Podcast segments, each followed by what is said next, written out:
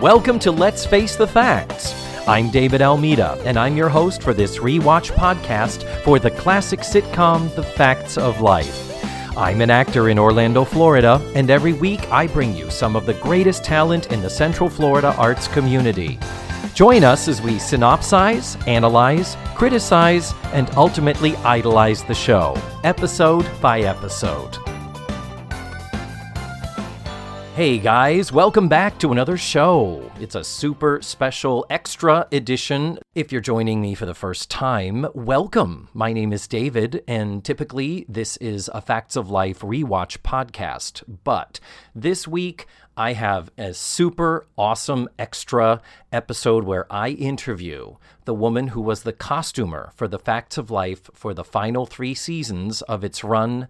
Her name is Diana Eden and she has just written a memoir that she is promoting right now. It's called Stars in Their Underwear My Unpredictable Journey from Broadway Dancer to Costume Designer for Some of Hollywood's Biggest Stars.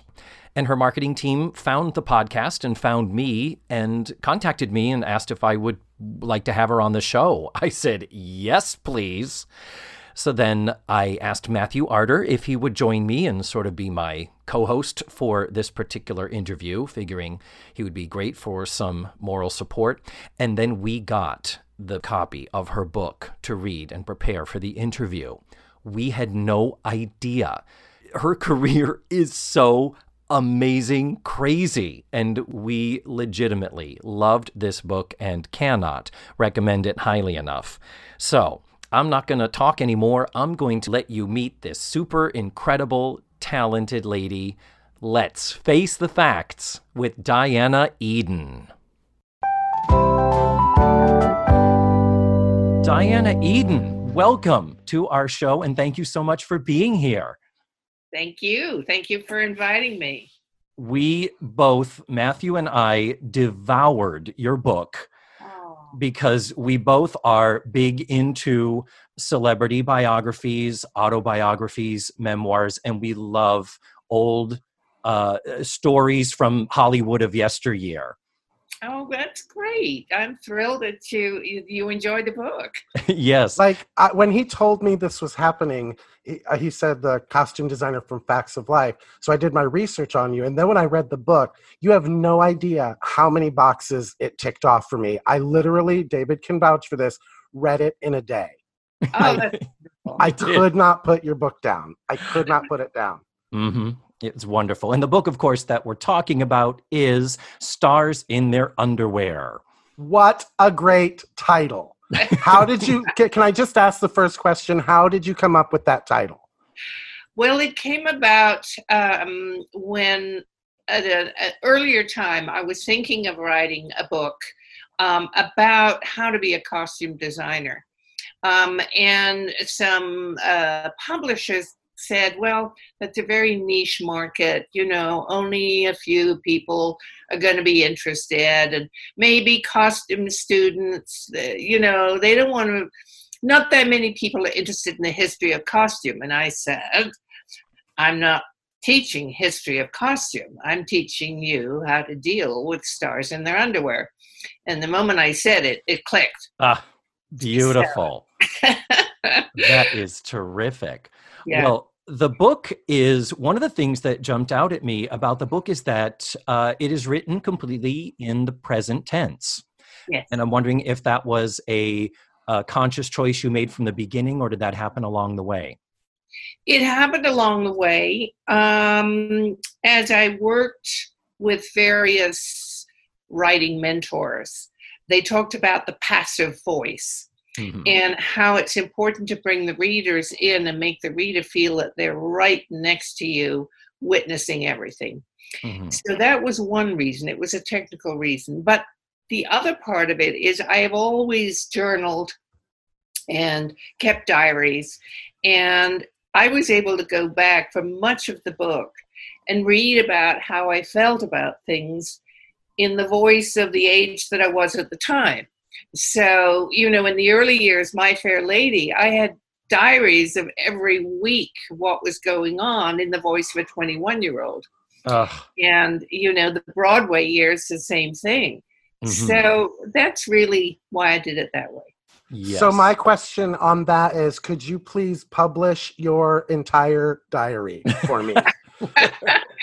I don't think you would find it very interesting. especially- Oh, You wouldn't. No, no, I promise you. There's a lot of whining about boys that didn't like me, or you know, why this. You know, Well, that is we- exactly what I loved about your book, and you have no idea how much I related to things you said. And I'm sure David will want to talk about it. He ta- we talked about how you wrote it in the first person. I just want to say thank you for your honesty in it Mm. and your struggles with your mental health throughout Yes. the throughout your life. And I, I I cried in the day that I read your book. I laughed with you in the day that I read your book, and I, I just it's so important for struggling actors, struggling people in the business Yeah. to hear that they are not alone in feeling defeated every once in a while. yeah, yeah. I mean, life is not a straight line, and uh, um, it's not all fun and games. and that's Yeah. it. So many memoirs are. Well, then I went from this Oscar nominated film to working with this famous director. yeah, And if you look at the timeline, there's three years in between where they didn't work. right. And you are, like Matthew said, you are so honest about talking about, and uh, Matthew and I are both primarily actors in the uh, theme Mhm. park and entertainment industries down here. We Uh-huh. could relate to the the feast or famine Yes. nature of our business where you're either going a thousand miles an hour or you are at a dead stop and don't know who you are.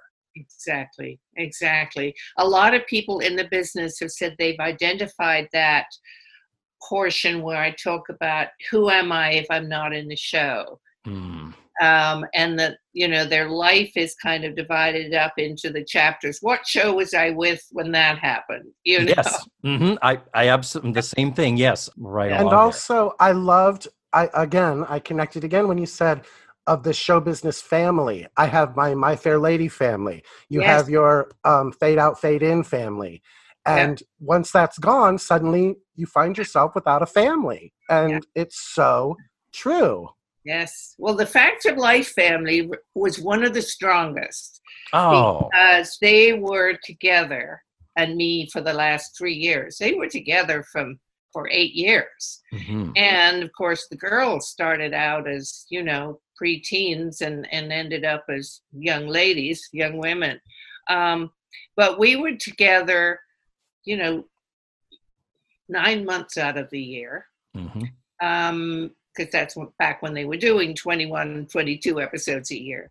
Um, every week and you know the ups and downs and the boyfriends who came and went and the birthday parties and um, so uh, as a group believe it or not we are still very much in touch um, not like oh let's have lunch you know kim fields but um, you know, uh, we have had reunions of um, of the crew of the various support people, um, and uh, the last one we had um, uh, Mackenzie was there. None of the girls were available, but um, Mackenzie came, and um, a lot of the you know other people who worked on the show. But for eight years, they were all together every week.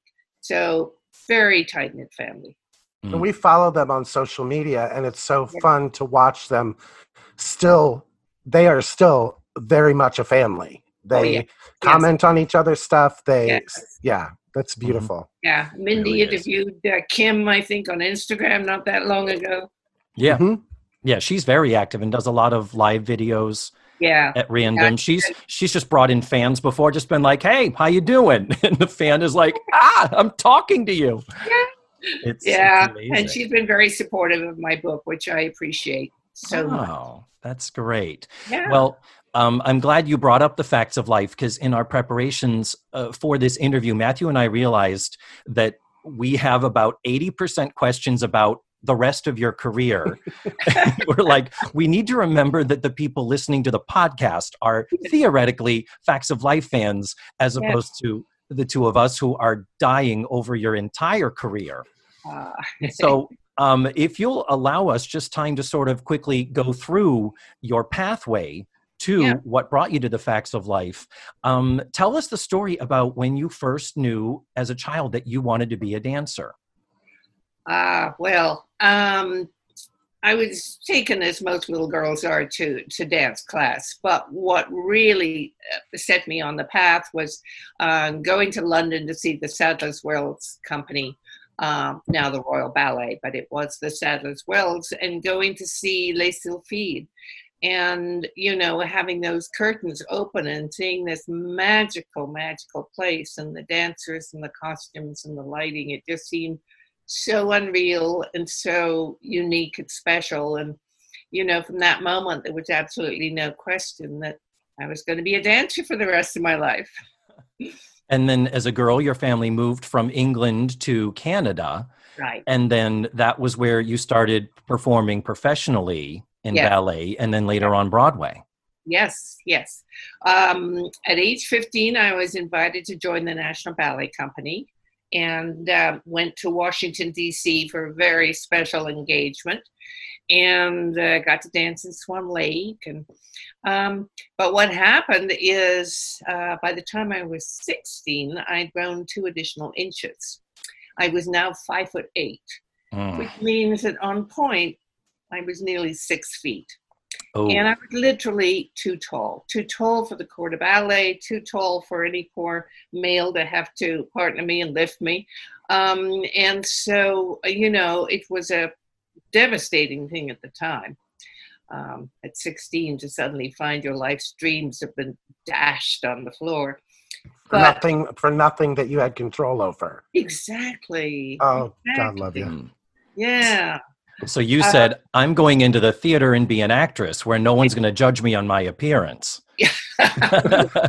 um, when I went to Broadway, Broadway, my height actually worked in my favor, especially for the roles that I was getting. So, um, you know, I was able to to be a Broadway dancer, which you know I'm very proud, um, and uh, I felt very very happy um, doing that. It was a wonderful, wonderful experience. and talk about the shows that you did on Broadway. Uh, well, my first show was one that I doubt anyone has ever heard of. Uh, it was supposed to be a huge hit, but it didn't go that way. Yeah. Matthew and I are raising our hands because we're like, we know. Oh yeah. uh, it was called Hotspot with Judy Holliday. Mhm. And um, at the time, she was a very, very uh, popular uh, comedian and had won um, Oscar awards and all sorts of things. Mhm. Anyway, the show was just a disaster from the, the beginning. Um, but I would count the whole process um, in the book because it was so fascinating to go out of town and see a show struggling um, and all of the intrigue and the, the people that were brought in to fix it and then they disappeared the next day and at one point bob fosse was spotted and we were told he was going to come on board.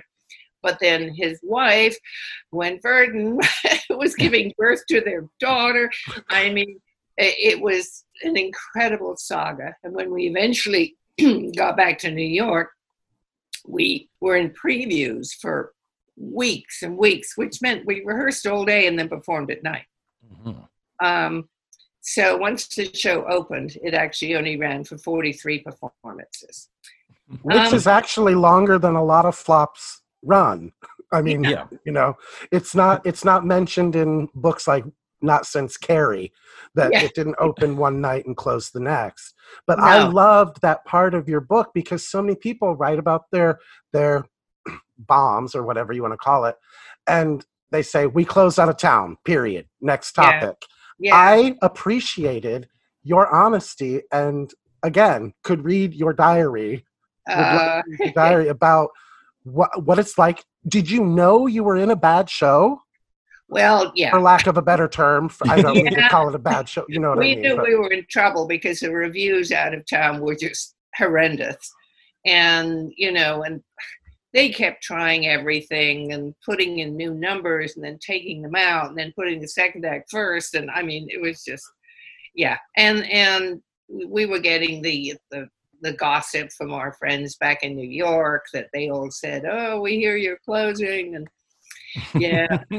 but I, for me, I hope that the book finds a Broadway audience. In other words, um, those who are really interested in some of the history of Broadway, because the '60s were an amazing decade, Yes. and I think that there are some things in my book, stories that really have not been told before.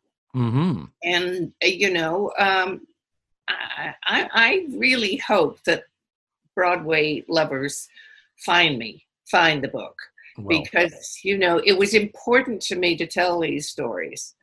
yes, and, what your comment you're talking about and your your comments on Zero Mostel, I think Yeah. it's important for them to hear a female voice from the '60s. Oh, Like yeah. you said, Z's in a mood tonight. You know, Yeah. Yes.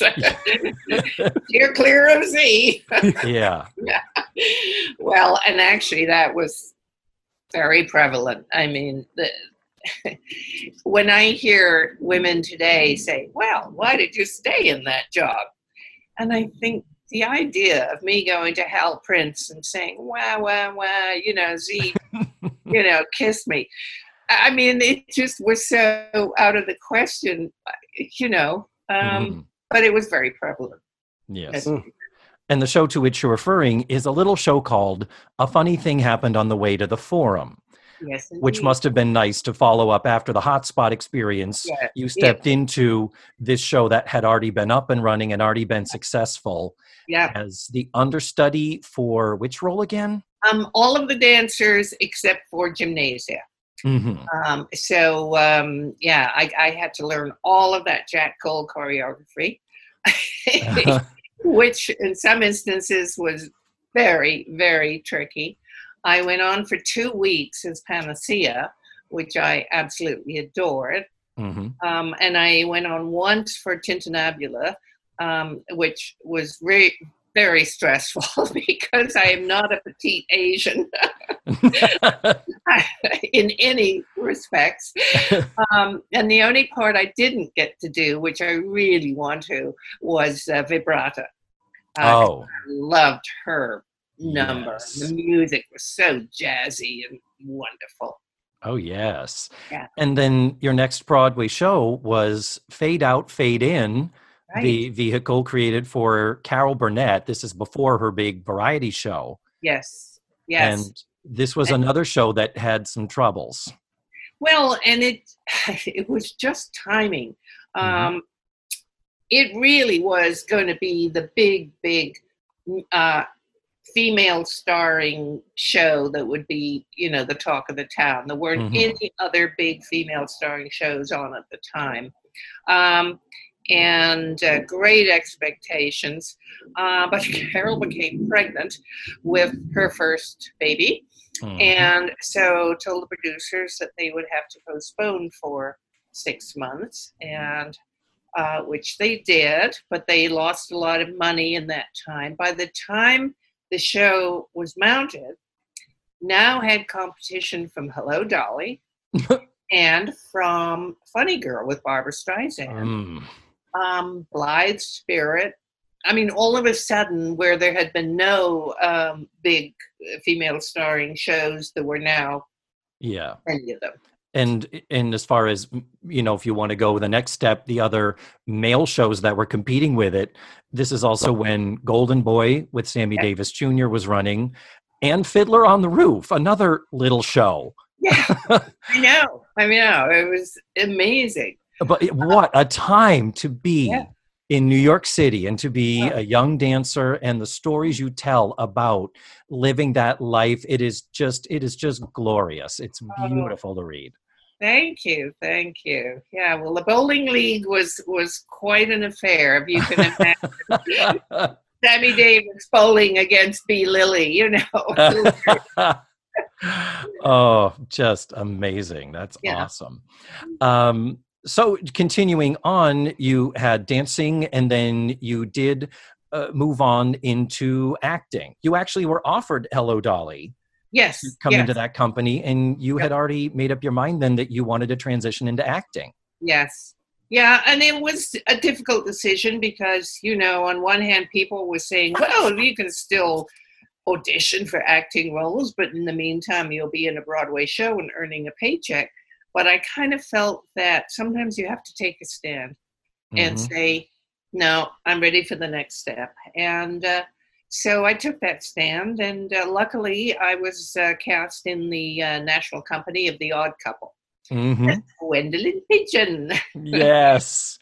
So uh, I was on tour with that, with Dick Benjamin as Felix and Dan Dailey as Oscar. Oh, Peter Boyle was uh, Murray the cop. Oh, for crying out loud. Yeah, yeah, Amazing. yeah. Can I ask? Can I ask you? And I'm sorry to jump in, but as I sit here in front of um, eight posters for Hello Dolly, yes. um, I was just wondering what time period, what was, what star was in it at that time? Um, it was the fall of 65. And I think Carol Channing was still in. it. hmm Oh, you Wow. know, good. yeah, Gin- Ginger Rogers took over for her in '66 Oh, yeah, when Carol yeah, took it off the tour. yeah. Yeah. Yeah. Matthew knows his Hello Dolly. Believe me. Yes, you do. And, and actually, David Hartman. Do you remember David Hartman? Oh, yeah. Good Morning America, David Hartman. Exactly. Yes. David was um, a singer in the show and uh, uh, assistant company manager or something. And he was when we were friends from My Fair Lady days. So he was the one who actually called me and said, "You know, there's a vacancy, and I think you should be in the show." Wow. Yeah. And instead, you went out with the odd couple, The and Odd then you talked about how, uh, as you were studying to be an actress, that Yeah. you really learned your craft, as so many of us do, Yeah. just by doing it. And you say you spent three years on the road. Yeah. And with what were the other two shows? Um, half a sixpence. Mhm. uh, which actually was a musical, but um, I didn't have to sing, which was wonderful. I played Helen Walsingham, uh, which was uh, a, uh, a leading part, but without a song. Um, thank goodness. and then also The Killing of Sister George with Claire Trevor. Man, Yeah. yeah, those are Yeah. that's those are some good classrooms to Yeah. find yourself in. Yes, yes. As So a I young tell you, unless you're in a musical with a lot of fun dancers and singers, being on the road is lonely. oh, with a Yeah. straight play, um, especially Killing of Sister George. It was a four character play. And you spend a lot of time by yourself in your hotel room, you know. Mm. So um, that's just a little bit of the downside. No, Yes. You're right. You're right. I Yeah. had it in my notes where you wrote down when you were touring with Yeah. My Fair Lady, you listed, uh, let me see, 52 members of the cast and crew, Yeah. 23 dogs, yes. three cats, and a bird Yes. to yes. put on My Fair Lady. yes, exactly. Our our train calls were quite hilarious, as you can imagine. And whenever the train stopped long enough to give, you know, thirty minutes, everybody was hopping out with their dogs to Uh, relief.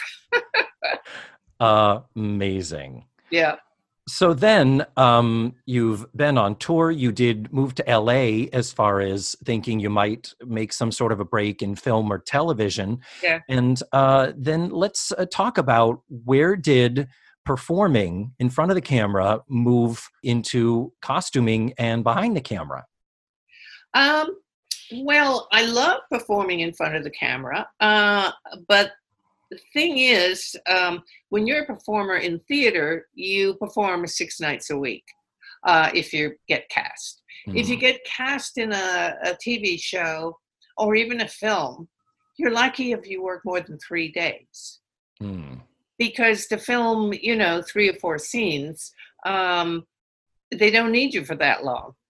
And Mhm. so I was getting a day here, a day there, and in between, I was cocktail waitressing. As so many actors do in Oh, LA. yes. you know why they call them waiters? Waiting for the big break. People don't realize in Hollywood that it is a lot of hurry up and wait. Oh, Like you, yes. you're on a set and just waiting for them to get a light right or something for you. Yeah. But my favorite thing that you wrote about your time there is, um, and I told David this. Okay. Um, you wrote, LA in the 70s was LA in the 70s. yeah. And you didn't have to say anything else. Yes. You know exactly what you're talking about. Yes, yes. Mhm. Yeah, I mean, it was a wonderful time in some ways, and it was a depressing time for me professionally. And, you know, at the time, there was so much going on with the women's movement. I mean, it really was starting to explode. Um, and in fact, if you've watched Mrs. America, I mean, that's all going on in, in the early mid 70s. Mhm. Um, but there weren't that many roles for women. Absolutely nothing like it is now. Um, and you know, there would be um, 30 parts for men and maybe one part with one line for a woman. Mhm. Um, so you know, uh, if you weren't the wife or the love interest, you might get a part as a, a secretary uh, that had one line. yeah. So it was really difficult. And I was lucky enough to meet someone at a party who was looking for um, a wardrobe person to handle all of the dancers for Ann-Margret's big nightclub act. Mhm. And, you know, initially I said, Well, I really don't know much about costumes other than wearing them. Mhm. And he said, Oh, but you know all about dancers. And uh, so I thought, Well, yes, I do. I know what they need. I know their shoes have to, you know, be rubbered and fit properly, and they'd like to rehearse in them. And I know their costumes need to stretch, and, you know, and I just love being around dancers. So it was a no brainer for me. And before I knew it, I was deep into uh, the costuming world. And through Ann-Margret, met Bob Mackie. Uh-huh. That kind of started the whole new chapter of my life. yeah, and watch two actors on your Zoom screen lose their minds. Well, As- you are, when David told me we were going to do this, you are our Bob Mackie. Like, Oh, like, yeah. Oh, oh, bless you. Did you enjoy the chapter, my first day at Bob Mackie's? Yes, I Oh. was trying to. It was so, you write. You wrote so clearly. It truly, and that first person, it, you just. I felt like I was right next to you ah. Yeah. experiencing it. It was And just. what was the beautifully faux written. pas you made? You did you grab the wrong scissors? That no, no, you you brought. Oh, well, no, that was the first thing I did within, Yeah. like, you know, the first 20 minutes of my being upstairs in the workroom. I grabbed the scissors off um, uh, one of the, the star cutter fitters table. you just grabbed a pair of scissors, and they're like, Yeah. "Ah!" Who knew? But I mean, those scissors were like, you know, a surgeon's instrument or um, and then Stradivarius. and then you took the the hats, the wrong type of hat to the wrong hat person. Yes, to the 20 year old milliner. Meanwhile, the 86 year old milliner upstairs would have had a fit. Mhm. So we had to undo all the work and, you know, try and hide the fact that I'd taken them down to the 20 year old. because you said the 86 year old would have given Bob Mackie what Oh. for, and he Oh, feared yeah. her. Oh, well, they had. They had shouting matches, believe it or not. Oh my God. Amazing. Yes. Yeah. So those days at the at working under Bob Mackie and Yeah. and his people at his costume shop, and you talk about the fact that you you worked kind of in the front office, so you watched the parade of celebrities coming in in their jeans and t-shirts to be fit for these grand, amazing jeweled costumes. Absolutely. My first stars in their underwear, you know. Well, maybe not the first, but, you know. seeing them, uh, you know, without all the pretense, without sometimes the hair and makeup done. And Mhm. um, I tell a story about Cher coming in, um, you know, in just jeans not a bit of makeup on, needing to talk to one of the designers. And he said, Cher, I'm busy. I, I you know, I've got to spray these shoes green for the show. And if you want to talk to me, you're going to have to come out and, and help me spray shoes. So she did. Oh, Sitting sure. there, the two of them on the driveway, spraying shoes and talking. I mean, I just Ugh. love that. Now, throughout the book, there is the the drive and the work ethic that you Yeah. seem to consistently have throughout Yeah. all of your careers. Yeah. And to see that you were you worked as a costume as a wardrobe assistant as a you know as a shopper and doing sort of the grunt work and in order to actually start acquiring designer credits and cred that you actually went to the local theaters and did a lot of stuff Yeah. either free or for cheap Exactly, free or for cheap. Yeah, absolutely. Um, I, I couldn't see any other way to get my name out there as a designer. Mhm. Um, and you know, once I started doing these small equity waiver productions and getting good reviews, I would then take out ads in Hollywood Reporter because I wanted my name to start being seen as costume designer Mhm. and uh, you know eventually it worked and i uh, um, was referred uh, to the producer of the facts of life by the head of wardrobe at nbc um, and he had seen me work and liked my work ethic and um, so i went to meet with rita dillon. And um, we sat and talked up in her office. And I remember being struck by Rita's.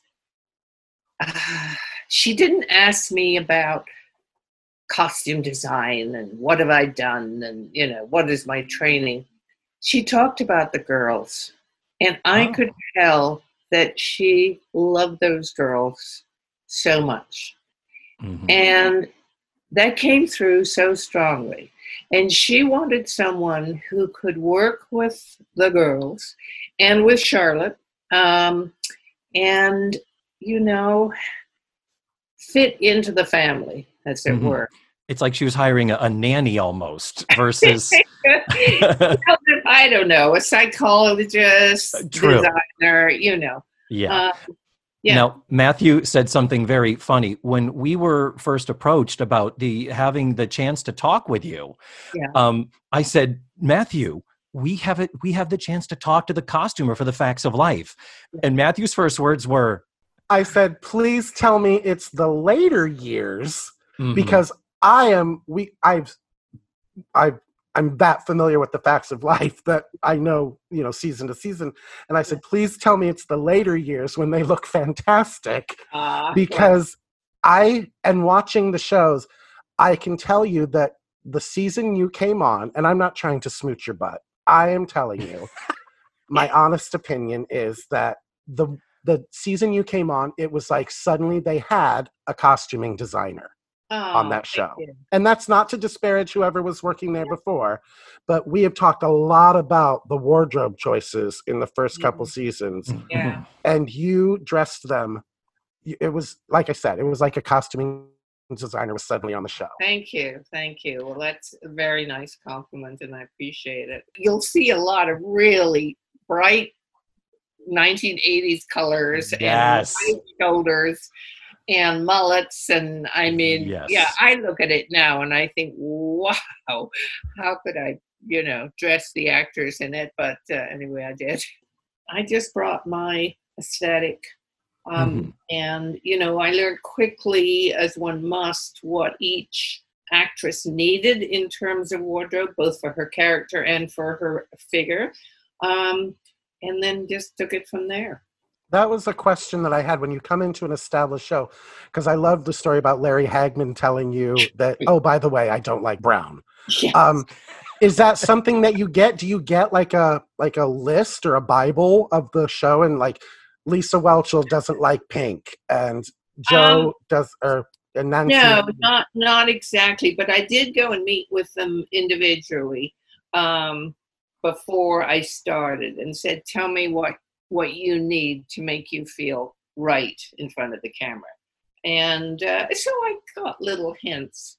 Um, were there some interesting things that surprised you about like the girls and their needs or wants Um, well, Nancy at the time was in a really tomboy phase and would only wear flat shoes. Nothing we could do about it, even for scenes where we thought she would be wearing heels. No luck. um, and she wanted to be comfortable. Um, Kim had a very strong fashion sense. oh Uh, yes and from the very beginning. And um, Lisa, we needed always to show her waist because her body was such that, you know, you couldn't put loose, long things on her with leggings. Um, That it Oh. just wouldn't work on her. So we always showed her waist. hmm Um, so when we had something like the the first scene over their over our heads, where they all had to wear sweatshirts, it was a challenge to make them each happy. And I had actually forgotten, you know, what I did until I went and looked at the picture. And um, I know that Nancy is wearing a jacket. I think Lisa is wearing a little shirt underneath with a cute little collar. And, Uh-huh. you know, so each one kind of had their way to make it their own. But uh, that was that was a challenge. Now, there was also talk of there were seasons where Mindy Cohn was quite svelte. And you hear in some of the uh, uh, biographies that you see Yeah. on television that there was some directive from something on high that, okay, well, if she's going to be that slender, at least dress her baggier. Was that ever a thing you were involved in? I never. I'd be very honest. I'd never heard that. okay. That could just be uh, salacious gossip fodder for I, all we know. I think that's an urban myth, to be perfectly honest. hmm Well, I and love hearing that. Thank you for saying that. I love hearing that because that oh that bothered me so much just reading about that. Yeah. And I always found Mindy really beautiful. Mhm. Um, she had the dim, has the dimples, and to this day, you know, her face is just so beautiful to me. yes. No. We we agree hundred percent. We are we are still obsessed with all of all of the girls, the women. Yeah, yeah. still. You say in the book, Charlotte Rae was not easy to please. Yeah. Are you able to expound on that? Um. Well, I will expound a little bit. It Sure. never my desire to be a tell-all book. No. so no. I sometimes say it's a tell-some book. Oh, okay. That's great. Charlotte was very insecure about her looks, hmm and um, she was petite, and uh, by the age that I was dressing at her, somewhat rotund. Mhm. And the fittings were agony because she couldn't make a decision about if she thought this outfit was going to work, if it made her look good. And uh, so it was agony for me because you'd have to sweet talk her and take in a little quarter inch and look at it from a different angle. And just when I think she was going to say, okay, this will work, she'd say, oh, I don't know, maybe not. So, um, you know, that was difficult. And that's not uncommon. Let's I don't I'll tell you I've never been to a costuming fitting that I didn't leave in tears. Uh, yeah. Um, so Yeah. to have somebody like you that is willing to help and to understand. Absolutely. And I mean, I think one of my strengths as a costume designer throughout my career is that I never want the actor to leave the fitting room until they are 100% happy. Mhm. Um, no, I can't make a, a size 14 look like a size 6. But I want the actor to feel A, right for the role, and B, as comfortable um, as possible so that when they get to the set, they're not twitching and itching and kind of unhappy with the way they look. By the time they finish the fitting, it should be yes, this will work for me. I feel good in this. And you finally get comfortable with Charlotte Rae on a somewhat level, and then Cloris Leachman shows up. and you are not. Uh, I don't think speaking out of school. If you if you say Cloris Leachman is known for being very, uh, let's say, eccentric. eccentric, strong, speaks her mind, Uh huh. uh, l- lets her know what her, you know, lets you know what her opinion is in no uncertain terms. But it's why I also included in the book the story of her bursting into tears in the middle of a fitting. Um, I, you know, there's a vulnerable side, and and hmm she had been through a lot of tragedy, and her son had committed suicide not that long before. Mhm. And so, with all of this bravado, um, there's a moment she's standing there, you know, literally in her underwear in a fitting room and dissolves into tears. yeah. And, you know, that to me is the interesting thing about a lot of stars is there is a public side and a personal side. Um, and, you know, there is a, a bravado side and a needy side. Mhm. And, you know, I get to see both sides.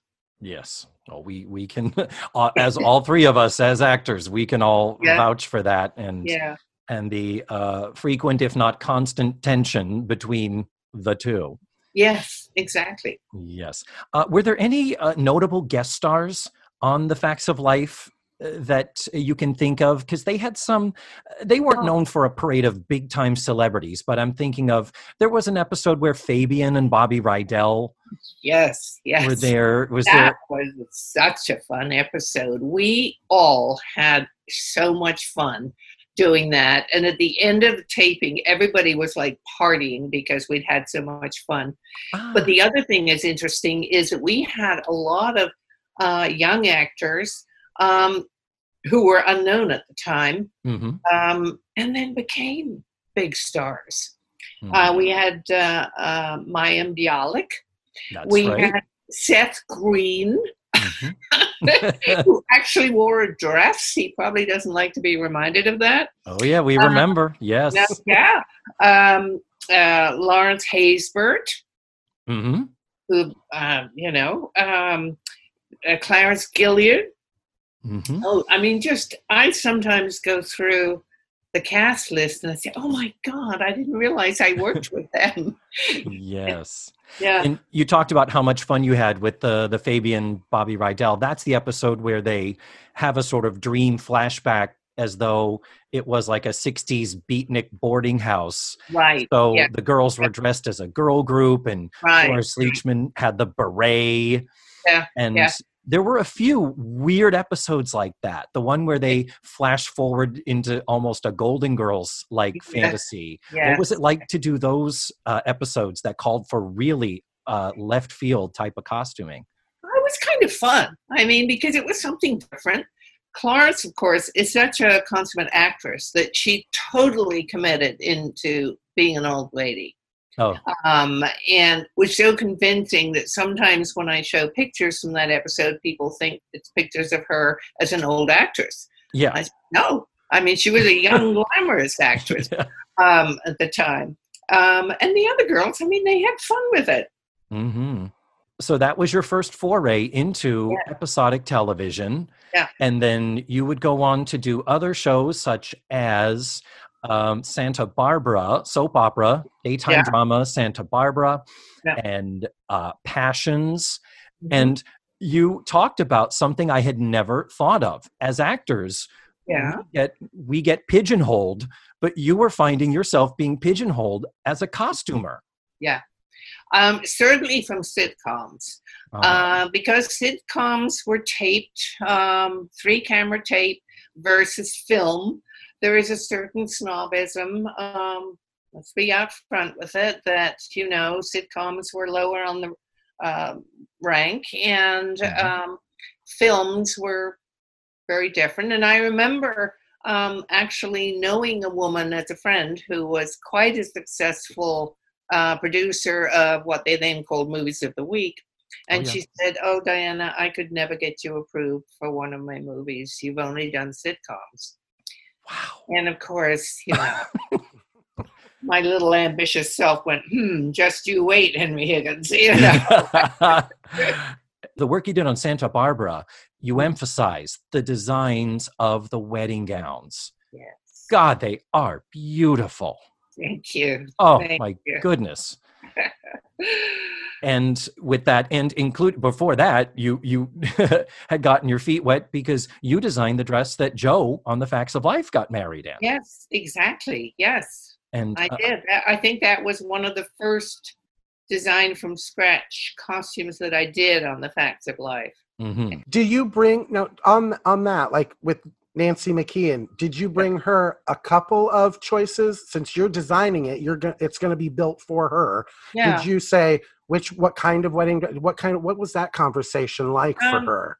I don't actually remember the specific conversation with her because remember I was still very early on in my costume career, but I know that I had ideas and I had a sketch done, and you know the, these things have to be approved up the Sure. ladder Oh. because they're not just going to commit and then on the day of the taping, oh my God. Uh, so the sketch was approved and she approved it, and then of course you know we chose fabric and she came for fittings. Cool. Um, so cool. yeah. Well, then moving on in your uh, career in daytime drama, you did Passions for, um, I'm sorry, you did Santa Barbara for a couple of years, right? no, just one year. I would have done a second year, but it got canceled. Yeah. I did the last year. Uh huh. But then, Passions. yes. I had no idea. I watched some of your videos on on your YouTube channel. oh yeah, I when you say a daytime drama, I'm thinking so it's women in marabou bathrobes and men wrapped in towels. Like Yeah. yeah, it didn't occur to me they do full on. They did Yeah. full on, full scale Yeah. theatrical production numbers. Yeah. yeah. Uh, which was wonderful for me because I got to design as though I was designing a, a full film, but we do a whole production number in a week. But we- you know, my workroom, we had shoemakers and milliners and um, embroiderers and and dyers and i mean it was so much fun and Mhm. you know the first one we did which was a takeoff on pirates of the caribbean i mean i was building period gowns um, and it was fabulous and then we did chicago and of course again dancers Yep. You were like, yes. yes and some of the dancers they hired were actually dancers who'd done the show and of course i could talk about my experiences and they immediately accepted me as one of them so Mhm. um yeah And there we- was also a Bollywood one, wasn't there? Oh, With yes bollywood yeah stunning work. My goodness, it is just beautiful. And I'm sitting here going, is this what I've, you know, I was never really into uh, watching the daytime dramas, but Yeah. I'm like, oh, is this what they ended up evolving into as we got into the 90s and the 2000s? That is especially crazy. passions. passions always went with all sorts of wild storylines hmm and about once a year we would do a really elaborate production and Mhm. it it was fun for all of us Yeah. Great. Uh, now, in uh, another interview of yours, I saw you talked about how you love the first time you get to hold and read the script. and you go through it and you say you use the word devour you say you love to devour the script and see what is coming Mm. have you ever been doing that and had a moment where you went oh crap i do not know how i'm going to do what is in my hand oh oh gosh. You took me by surprise with that question. I am sure probably um the the only area that i feel terribly inadequate in is sci-fi. And i've never Oh. really had a situation where i've had to do a sci-fi creature. But uh, that you know oh crap moment would certainly have happened if if i saw that um yeah no i can't ever remember Well, having that reaction I mean, that's great. That's a testament to your your confidence, or if not your confidence, your can do. I'll learn it as I figure it out yeah mentality that is prevalent throughout the entire book. thank you thank you well you know you the fun thing is you do learn new things Mhm. and uh, you know after the larry hagman movie we were supposed to do um, a second one and it was going to be all about scuba diving so you know in preparation i went to the scuba diving stores and tried to understand the equipment and Ah. sadly we didn't get to do it because it would have been fun and filmed in the bahamas. I'm sorry. I'm just picturing Larry Hagman in a scuba outfit right now. I'm almost thankful that didn't happen for you, Oh. darling. well, let me tell you another one. I actually had to do um, Rodney Dangerfield in a white fencing outfit, what, and that was quite an experience. what was anyway. that for? Uh, it's a pilot. He, he we did a Oh. TV. I did many TV pilots Oh. along the way, and most of them, you know, fell by the wayside. Wow. Um, but that was one. I was just gonna say like a League of Their Own. Oh, that yeah. TV show. Uh, How was that for you as far as like it seemed like everything was right about that. And Well, yeah. Um, the the film had been such a hit, and they said, "Well, let's just keep this going." So we had the same writers, producers, directors, and everything. The main reaction was on a half-hour comedy, there were too many characters. They Mm. couldn't get involved. Um, sort of like the early days of Facts of Life, where they had too many girls. Um, and so the cost of doing a half hour comedy um, and being out on location and having all these major stars, it, it just didn't pay off. right. And they released it for some reason in the middle of summer. So I think they kind of weren't exactly behind it. Hmm, yeah. interesting. Yeah. Hmm. Yeah.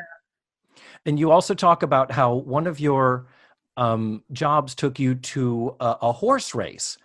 And you talk about how you never really considered what was unique about the way jockeys dressed and how Yeah. you tried Yeah. to hone in on that. Well, I mean, to me, that's one of the fun things about my career, a career in costume design, is you always have to learn something new.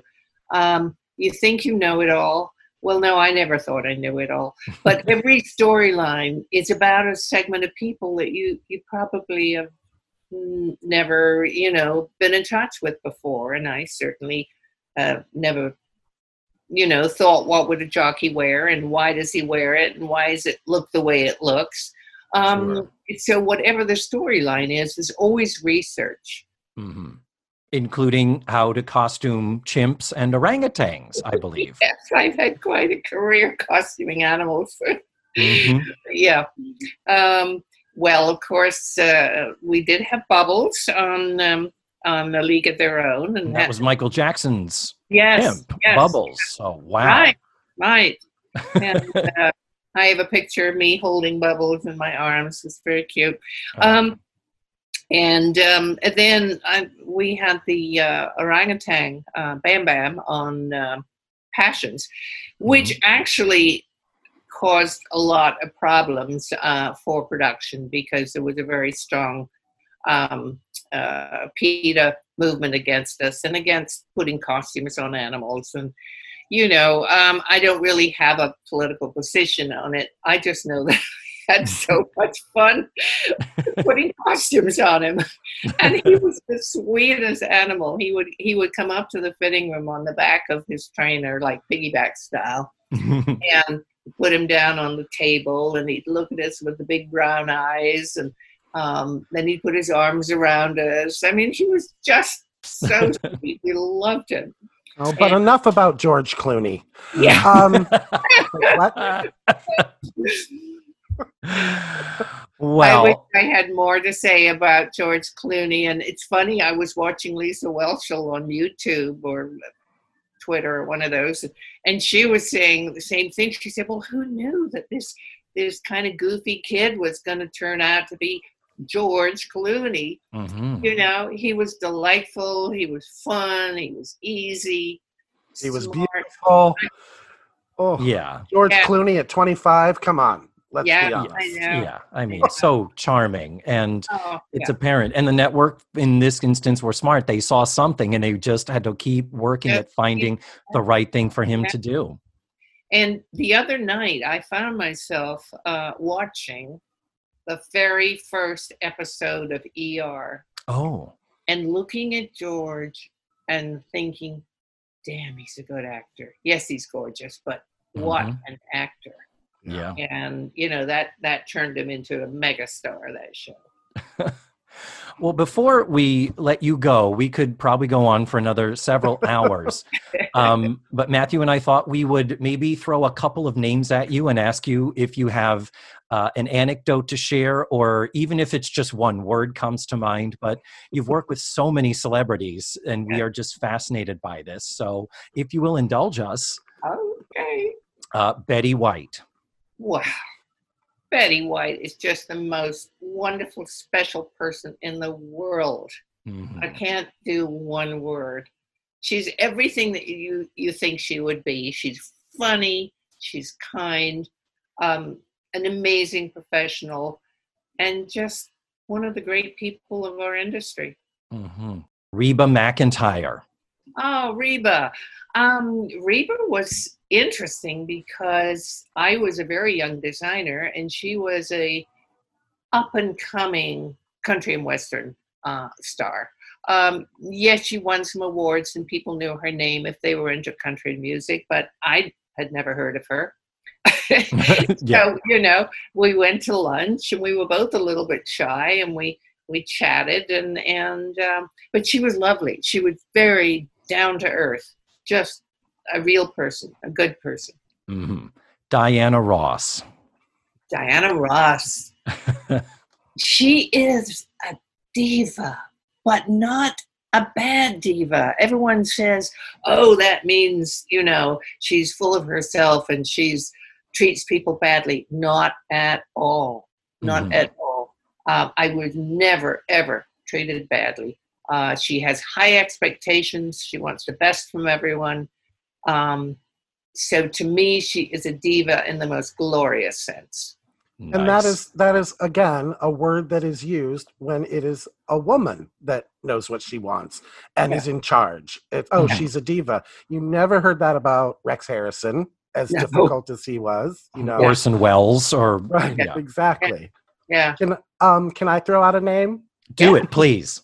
Raquel welch you did Uh. not mention her in the book but i was Yeah, yeah. Well, I did costume her. Um, she was nice to me. Uh, she was doing yoga before anyone was doing yoga. She would do it every morning.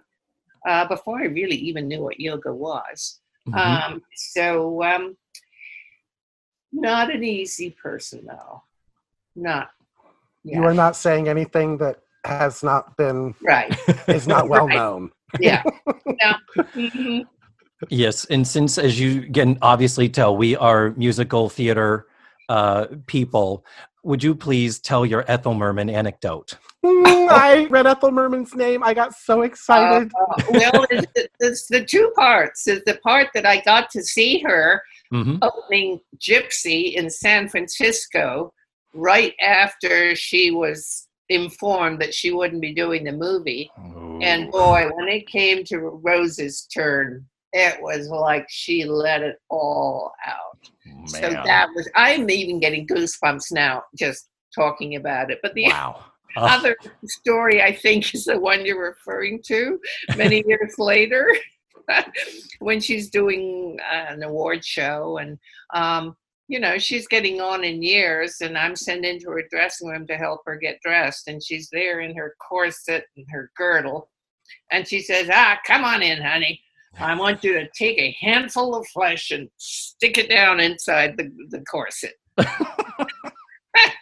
so, yeah. so, and uh, one thing I didn't want to miss uh, before we let you go to circle back to Diana Ross. yeah. when people talk about the famous 1983 Central Park concert where the Yeah. storm came in and there was this monsoon that hit, all of the iconic images are her alone on that stage in that form fitting orange jumpsuit with her hair blowing in the breeze and behind her, her cape also blowing.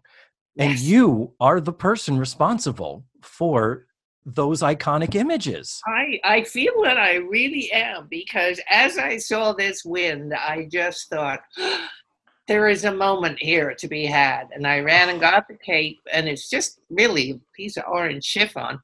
And, I, you know, got her attention. She finally came over. As we were trying to get it on her, the wind was blowing that we couldn't find the second armhole. I thought she's going to just say, ah, forget it. But fortunately, she got it on. And looking at the tape, I can see the moment in her brain when it clicks. Oh, now I know I'm going to work this cape. Yes. I do feel like that iconic image is thanks to me. well, show business and history, thank you for that. Thank you. And um, I honestly, I am just so thrilled that we got this time to talk with you. It has been indeed a really great honor. It's been great fun. Great fun. I just am so like honored to have spoken to you and thank you so much for making the time for our fives of listeners that um and i'm gonna i'm gonna just promote the hell out of your book for my Thank theater you. friends because Thank you. I appreciate really- that. it is a really good book and i honest to god finished it in 24 hours i could not put it down Oh, It that's is. wonderful. It is wonderful. Stars in Their Underwear by three time Emmy nominated costume designer Diana Eden. And it has just been a thrill and a pleasure to talk to you. So, again, thank you so much. Thank you. And there you have it Diana Eden. Come on. What a lovely, gracious lady. We thank her so much for giving us her time for the interview. Oh, uh, by the way, something that we forgot to even ask her about. Because she was on Broadway and in New York in the late 60s, she did appear in a couple of films that were made there at the time. A, movie called Valley of the Dolls. Yeah, she's one of the dancers on the sidelines watching Patty Duke sing. And then there's another film you may or may not have heard of. It's called The Producers. It was directed by this guy named Mel Brooks, and it had a song in it called Springtime for Hitler. Yeah, the Bierstein girl who descends the stairs. That was Diana. That was her. Anyway, of all the amazing things in her career you heard us talk about, I'm going to be posting a whole bunch of pictures and videos. So please have a look at the website for this episode. And I'll also post a link to Amazon where you can purchase her book. It is such a great memoir. If you know anybody who is into the theater or Hollywood or show business, they will love this book. So head on over to Amazon for Stars in Their Underwear. Now, for the next episode, we will be back to our regularly scheduled programming, and we will be bringing you another episode with a special guest. Until then, thank you so much for listening to this week's show. And remember, the facts of life are all about you.